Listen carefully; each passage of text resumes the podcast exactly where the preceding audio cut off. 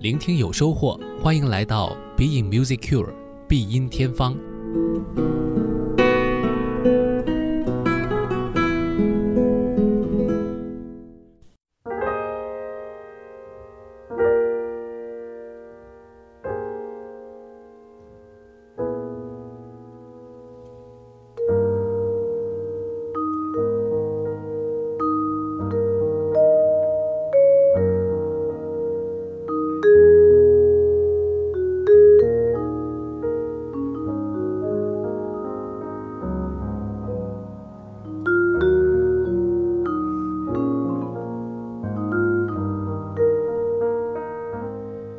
来到 Be Music Cure，我是顾超。之前的节目当中呢，其实有聊到这个一叶知秋意，用到的是一些爵士乐的曲子来表达，呃，我对于秋天的一些感受。当然，这只是初秋。那现在呢，我们这一期节目上线的时候呢，已经是呃二零二二年的九月份了。九月份呢，是一个呃我挺喜欢的月份，因为。在以前呢，读书的时候，它是一个学期的开始，学年的开始。那对于很多呃小朋友们来说，是非常快乐的、有期待、有憧憬的一个时光。那对于现在来说呢，又是一个凉意将至啊，秋天呢，逐渐的把它美好的景色和空气带给我们的时候，所谓秋高气爽，也就在咫尺。所以秋天呢，我一直挺喜欢的，呃，整个的给人的感觉也很舒适，呃，当然了，也可能会有一些懒散，啊，我不知道听到这期节目的你是不是，呃，也会有一种比较悠闲的状态在度过这个初秋时节。那么上一期节目呢，其实在爵士的歌单当中，我们排列了一些歌曲，当中主要贯穿的是，呃，秋夜这首曲子。当然，这个曲子呢，其实在法语的版本当中呢，如果你听过的话，就知道它翻译成了枯叶或者落叶。那么这一个翻译呢，其实呃也是非常的有它的一种呃直接性，呃直接就把秋天的这种含义表达出来了，那都是可以的。那么很巧合的是呢，我们今天节目呢，其实也想从古典音乐当中找到一些呃和秋天的意象有关的一些作品。其实秋天呢，在古典音乐当中，大致上，呃，就是那几种意象。历代的作曲家们多少有写过类似相关的内容。那么今天首先为大家带来的这首曲子呢，就是一首叫做《枯叶》啊，或者叫《落叶》的一个曲子。那这个曲子呢，是德彪西写的，啊，比法语版的这个《Autumn Leaves》要早很多。但是它的这个名字啊，呃，也一样的叫做 Feuille morte，那么就是啊，死去的、枯掉的、落下来的叶子。这是德彪西的一首，呃，选择他的前奏曲当中的一个作品，是他的第二册前奏曲当中第二首。这个前奏曲啊，本身呢是没有标题的。在德彪西之前的话呢，像巴赫呀、肖邦他们创作的前奏曲，大多数都是没有标题的。极少数有标题呢，也是呃平添的，或者是后续加上的，呃，包括同时代的拉赫玛尼诺夫，其实他写的前奏曲也是如此。但是，呃，德彪西呢，给他的两册前奏曲每一首都加上了一个标题，而这首《枯叶》或者叫《落叶》呢，其实也表明了他对于这种叶子到了秋天逐渐落下的场景的一种描绘。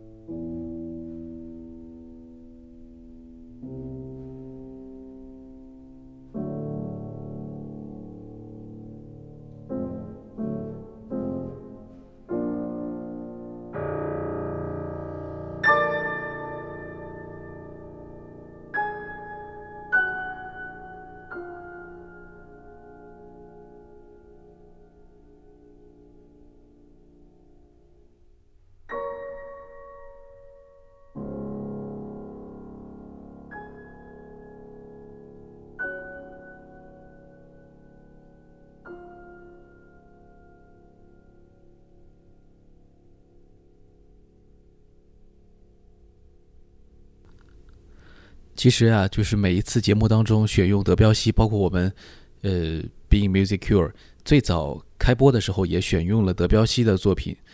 每次都是非常的谨慎，特别是他的一些钢琴曲，你感觉到余韵袅袅，而且呢，就是音量呢也比较的轻，所以做了一些提升，我会做一些后期的处理，但是呢，呃，也需要大家仔细的聆听。又回到老话题了，就是我们这节目啊，不适合在路上听，呃，在路上听呢听不清楚。好在呢，现在有这个比较好的隔音的耳机，那可能呢还能帮助你，呃，来欣赏我们的这些节目。呃，无论如何啊，就是这个德彪西的音乐啊，它确实它在动态上面是比较的柔和的，你也能感受到它在当中有一个爆发的点，这个最响亮的、最重的这个点，其实它。很着重的描绘了这个落叶的姿态，但是我们现在去听这些作品，我始终觉得不需要去联想到这些场景，只要你能够感受到一种呃音乐的美，你不一定要说出来它是什么美，它是落叶之美啊，还是水波荡漾之美，其实不重要，发挥你自己的想象力，有时间的话呢，可以再听一遍，或者呢专门找一些录音的版本来做一些对比。听听不同人的演奏都是很好的。那么接下来呢，我想还是为你介绍一首来自德彪西的作品，也是讲叶子的。如果对德彪西作品熟悉的朋友，肯定会想到了，这是他意象集当中的第二册。意象集呢是创作的比前奏曲稍早一些的一套作品，一共呢有六首，分为第一册、第二册。呃，前奏曲呢也是分为两册，一共是二十四首，啊，这是符合巴赫最早的这个设计的，就是这个结构的。呃，意象集的这个六首呢，更加多的诗意，更加多的这种呃意象的流动，包括它的对于景色、人物或者是一些情感的描摹，呃，非常的富有这个技术性，是德彪西创作的一种呃很高难度的。呃，不光是在演奏技法上很特别，而且在创作上也很有个性特色的一种呃题材。我们可以在当中听到有很清晰的透明的声音和浑浊的压制的声音，不同的对比，不同的效果，在内心当中也会引起完全不同的聆听的感受和心理的回应。德彪西第二册的意象集当中的第二首，它这个标题啊叫做《透过树叶的钟声》，很有意思。为什么有意思呢？从描述来说，标题上呢讲的是一个声学的一个概念啊，声音穿过了一些障碍物，到达了人的耳朵被感知到。但是粗浅的一想呢，这是非常有画面感的。虽然在树林当中，你可能没有看到远处有一个寺庙，但是却听到了钟声。这是不是非常有意境呢？那么在这个曲子当中呢，确实表达出了非常多的意象。德彪西也希望能够通过自己的这种技术，来将呃一个固定的 A 这个音，通过这个不断持续的演奏呢，表达出钟声的这个意象。而其他的这个周围的环境，它的其他的一些和弦，包括他用到的一些对位的手法，把整个的树林。远处的钟声，这样一种关系表达的非常的淋漓尽致。当然，我还是觉得你可以展开你的想象，突破这个原来作品的故事，去感受德彪西的这首《透过树叶的钟声》。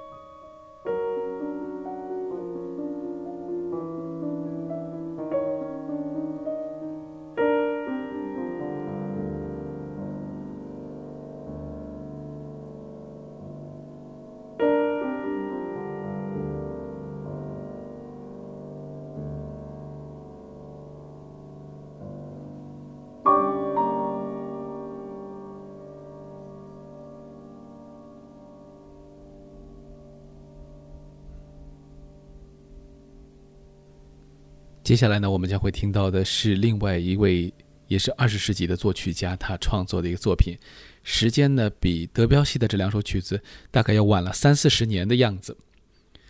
这是德国的作曲家理查施特劳斯在他一生当中最后所写出的作品。理查施特劳斯他一生非常的崎岖啊，可以说是传奇。他曾经在纳粹政府呢担任过要职，但是这并非出于他的本意。然而在二战之后，德国战败，理查施特劳斯也因此受到了一些审查、隔离。在晚年的隐居生活当中，理查施特劳斯其实已经失去了对于创作的很多热情。在女儿的鼓舞之下，也在自己受到的一些诗歌作品的启发之下，理查施特劳斯就写下了他的最后的一组歌曲作品，叫做《最后四首歌》。理查施特劳斯是佩奇大师，他的乐队写作手法堪称是一绝，因此呢，他选择用一位女高音和整个交响乐团进行抗衡。当然，在音量上面，他做了非常巧妙的安排，让乐队并没有盖过女高音的独奏。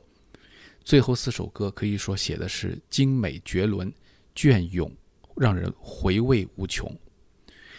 那么这个艺术歌曲呢，是理查施特劳斯一生当中非常重要的一个创作的内容，同时呢，当然也是德国的古典音乐传统当中非常重要的一门技艺。从贝多芬啊、勃拉姆斯啊到舒曼啊等等，其实这些德国作曲家们，他们都写大量的这个艺术歌曲，并且获得成功。而理查施特劳斯的歌曲大多数受到了德国非常著名的诗人啊黑塞的影响。那不能不说呢，其实这是一个非常非常绝妙的合作。在最后四首歌当中，呃，除了最后的黄昏是艾辛多夫他的诗句以外呢，其他的三首都是来自于黑塞的诗。这是两位二十世纪的德国重要的艺术家文人的合作。理查施特劳斯的这个文学修养也非常高。他对于诗歌的理解和对于音乐创作的技法的这种完美的融合呢，铸就了他一生当中最后的这部力作。其中呢，看出了他对于人生的一种俯瞰，一种在高高的姿态之下去冷静的看待这一生的轨迹的这样一种态度。那么，在这套诗歌作品或者说这套艺术歌曲的作品的。这个集结当中呢，有很多关于季节性的一些内容，其中《九月》这一首歌显然就是写初秋时节的。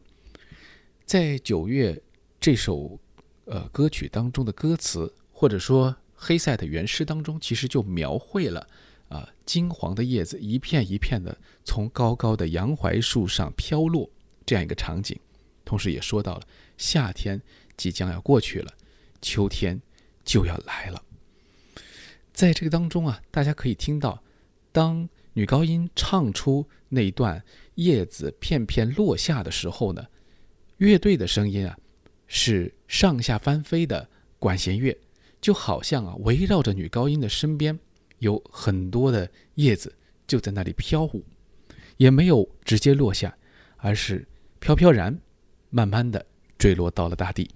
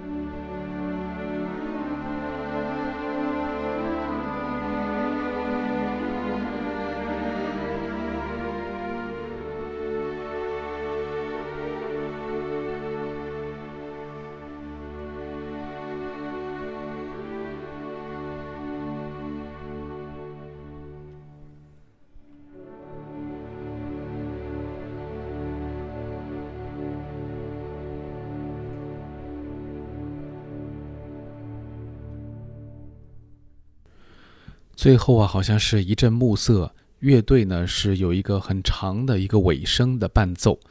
呃，让人是回味无穷。啊，我自己呢也是非常喜欢最后四首歌这一套作品啊，经常拿出来听。而且如果有机会能够对照中德的诗歌文本去理解的话呢，会感受到理查施特劳斯的写作是非常的精妙的。那么接下来呢，想要推荐给大家的这个作品啊，是来自格里格的一首《在秋天里》。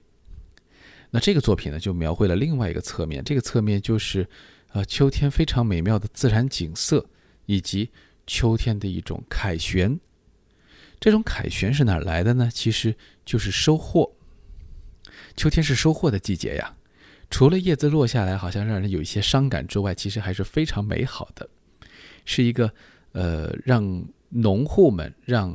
过去啊很依赖于这些自然作物的人们非常非常喜悦的这样一个季节。所以呢，呃，这首作品啊，在格里格的创作当中，也曾经被标上过《收获者之歌》这样的一个标题。那么，格里格呢是正宗的北欧人，挪威人。他在秋天时候看到的景色，九月份的那个时候，他能够看到啊，层林尽染，甚至于有一些地方已经出现了白雪，呃，一切的景象都在往着严冬。在转换，但是这个转换的过程非常的美好。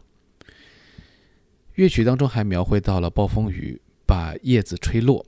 大地上铺满了落叶的这样一种场景。但是整个的乐思通过一阵起伏以后，最后还是回到了一种狂欢节一样的这样一种凯旋。这是因为啊，人们在这个时候收获到了，收获到了。现实当中的这些作物也收获到了幸福快乐，准备好了要去度过这个严寒。好了，今天呢，我想最后就请大家来欣赏，呃，这首音乐会序曲，或者说你也可以把它称之为是交响诗的这么一首啊管弦乐作品，来自格里格的《在秋天里》。好了，顾超在这里和你说再见，下期节目我们接着聊。